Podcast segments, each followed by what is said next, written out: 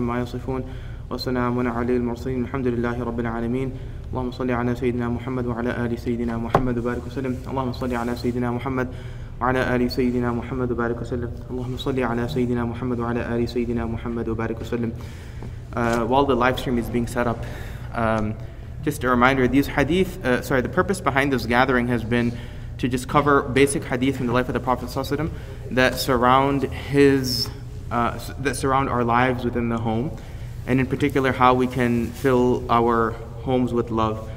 Uh, and these talks are all um, live streamed online, so you can share the link with your families.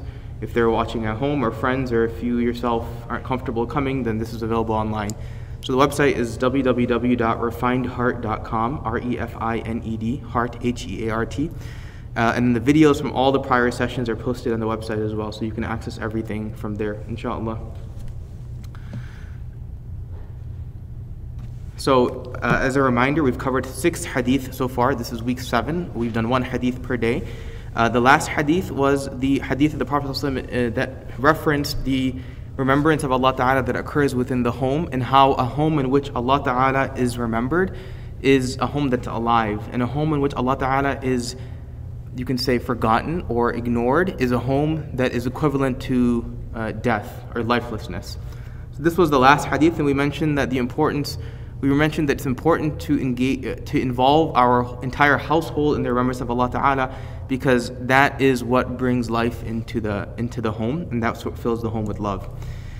So the next hadith of the Prophet that we're going to be covering uh, عن الأسود بن يزيد رضي الله عنه سألت عائشة رضي الله تعالى عنها ما كان النبي صلى الله عليه وسلم يصنع في البيت قالت كان في مهنة أهله فإذا سمع الأذان خرج So this hadith is narrated in Sahih Bukhari and uh, we'll translate it and as, as, as we normally do, we'll translate it, go over some background points and then return to the hadith and derive lessons from it.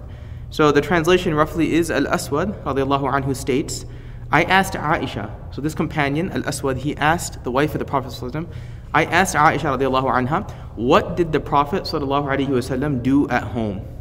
She said, she replied, he used to be in the service of his family. Kana, I think the Arabic is displayed as well on the screen. يصنع كان في مهنة أهله. He used to be in the service of his family. Where kana, when you add kana to the verb, it takes on the meaning of this was kind of his habitual practice. Was to this his his characteristic or his tendency was to be fi mihnati ahlihi in the service or in, in the effort of his family. Uh, and when he heard the adhan, he would go out for prayer, for salah. Um, today, we're just going to focus on the first portion of this hadith, and then inshallah next week we'll cover the second portion of this hadith, of this response of Aisha, because they're both very deep, and we can learn and derive a lot of lessons from it, and I don't want to try to try to squeeze it all into one session. So the part that we're going to focus on is when she first responded, she said, uh, he used to be in the service of his family. So what are three background points, or what are some background points? The first background point to understand when it comes to the house, and maybe this is common sense, but it's, I think, helpful to break things down into basics before trying to go into some depth.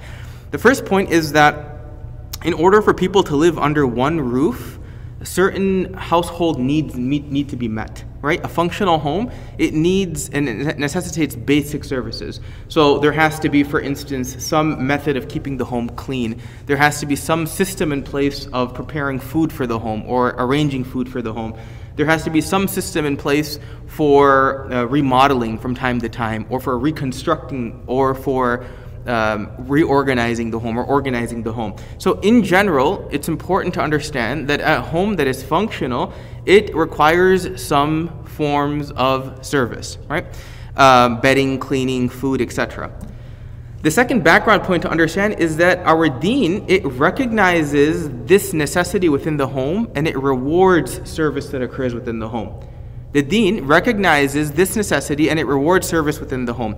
What, it, what I mean is that you know, we tend to think that reward within our houses or within our homes is, is achieved when we are on the musalla. So, for instance, if I'm not actively praying or I'm not actively reciting Quran or listening to Quran or learning some aspect of deen, then within the home, I'm not actually earning reward, right? We, we create this dichotomy within our mind.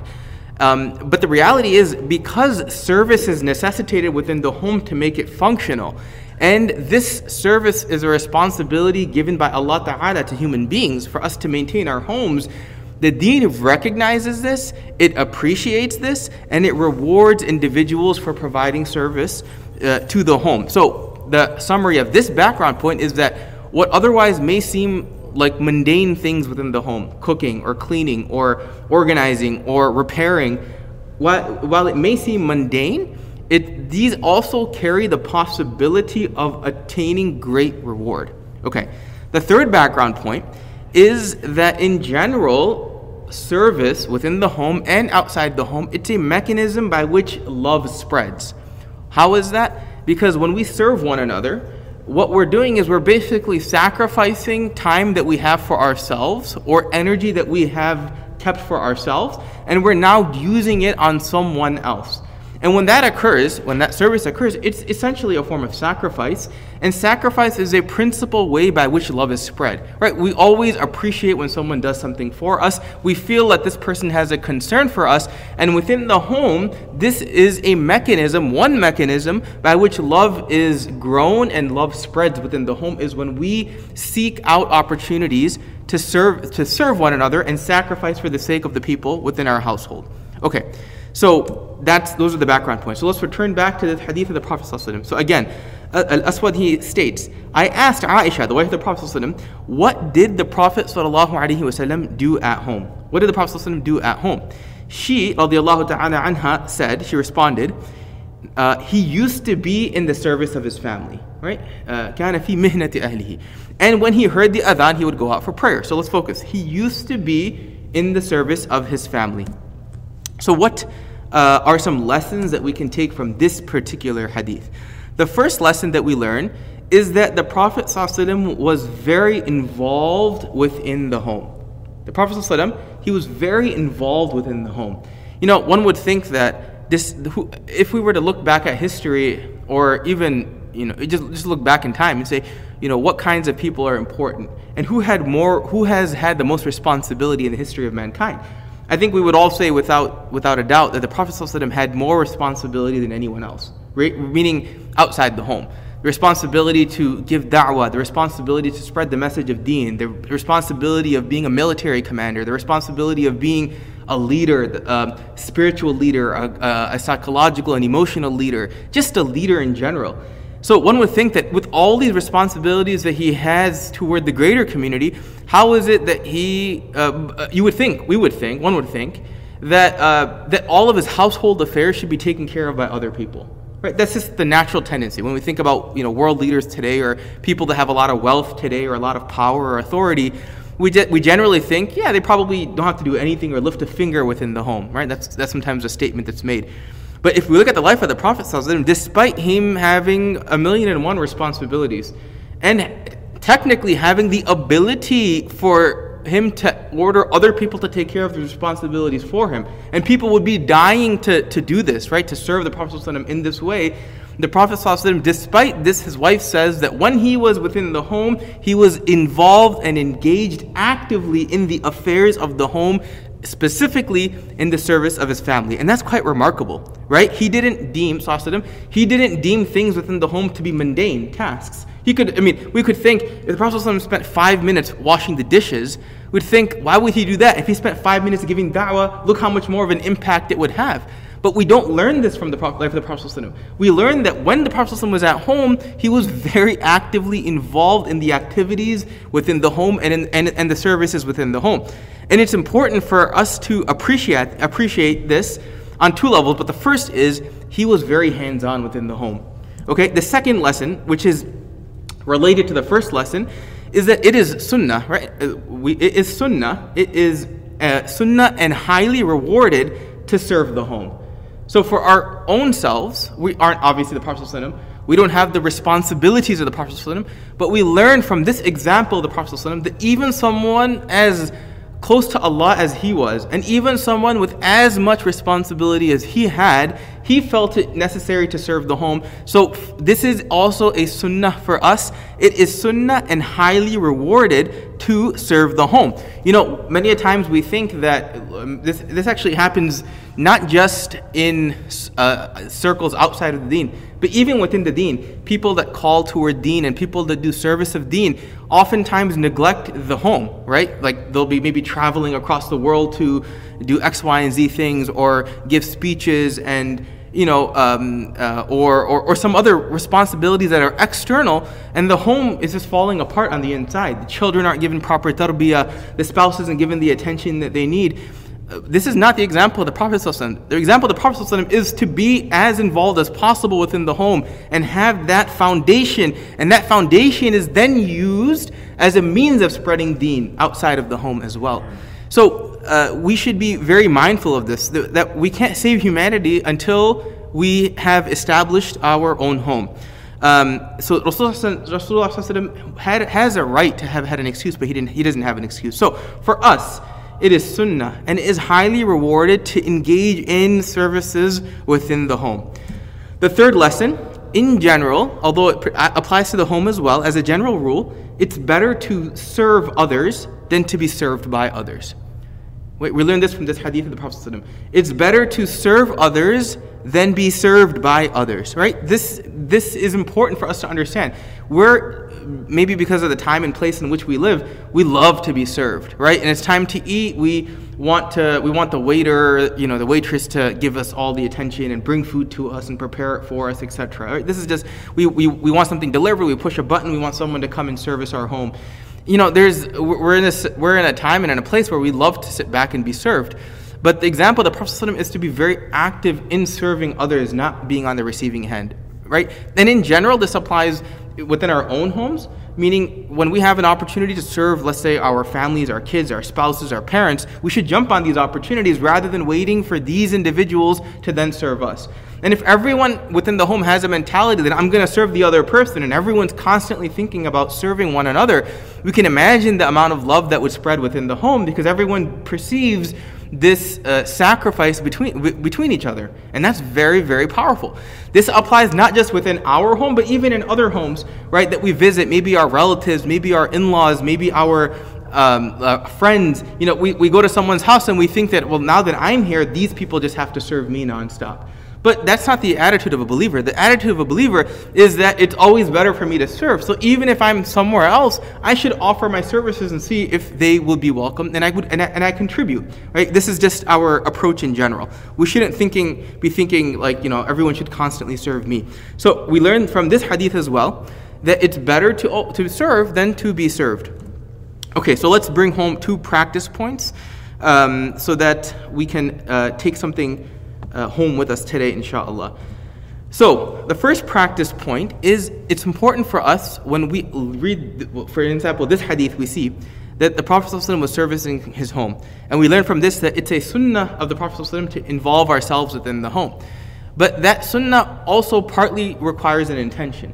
What I mean is, if I, for instance, let's say, go home and I see the dishes aren't attended to, and I make the intention that, Ya Allah, because your Messenger وسلم, was actively participating in the service of his household, that I'm also going to take on this responsibility right now.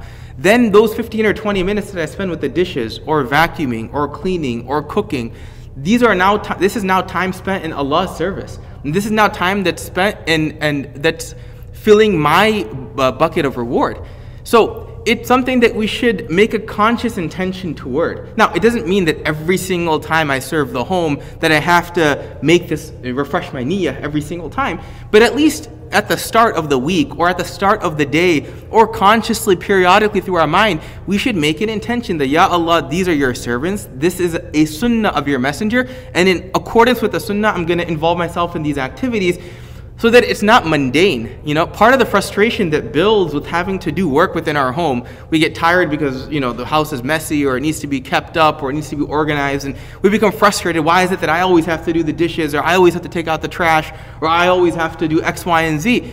Part of it is because we don't realize that, look, this is actually time where I can earn reward. If I know that this time spent is now time in which I'm earning my Jannah, it makes it a lot easier than if I think that this is time that I'm actually wasting. Right? Or, or, or thinking that because I have to do this chore or this responsibility, I wish I could rather sit on the musalla and, and do some dhikr because I'll earn reward that way, but by vacuuming the floor or by you know, uh, putting the clothes away, I'm not going to earn that same degree of reward. It's a misconception that we have. So we should the, the first practice point is when we when we go home today or over the course of the next week that whenever there's some responsibility that we have within the home, we should make an intention to earn reward from this because it's from the sunnah of the Prophet.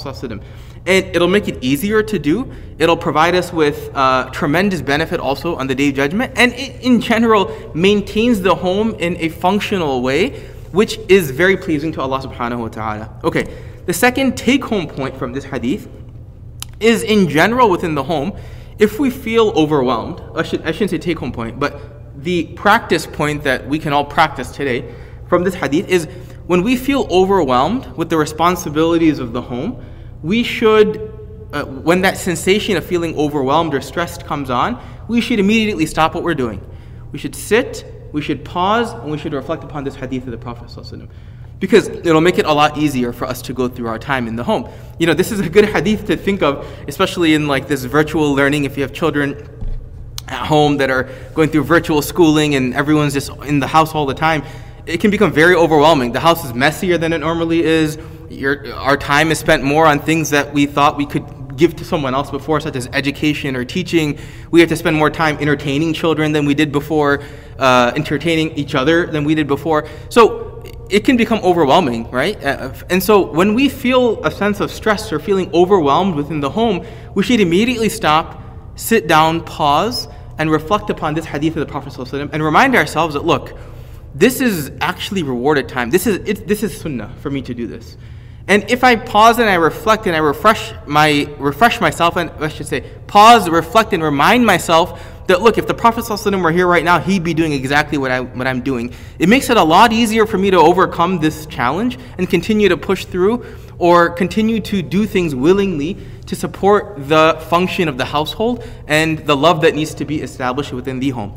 So these are the two take home points. Inshallah, next week we'll continue with this hadith, but I want to cover the second point in which Aisha anha mentioned that the Prophet when he heard the adhan for prayer, he would then go for prayer. So we'll address that portion of the hadith in more greater detail. So may Allah in greater detail. So may Allah subhanahu wa ta'ala allow us to learn from the teachings of the Prophet.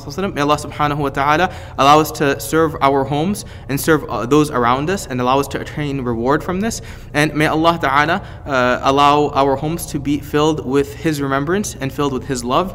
Wa akhiru da'wana and alhamdulillahi rabbil alameen.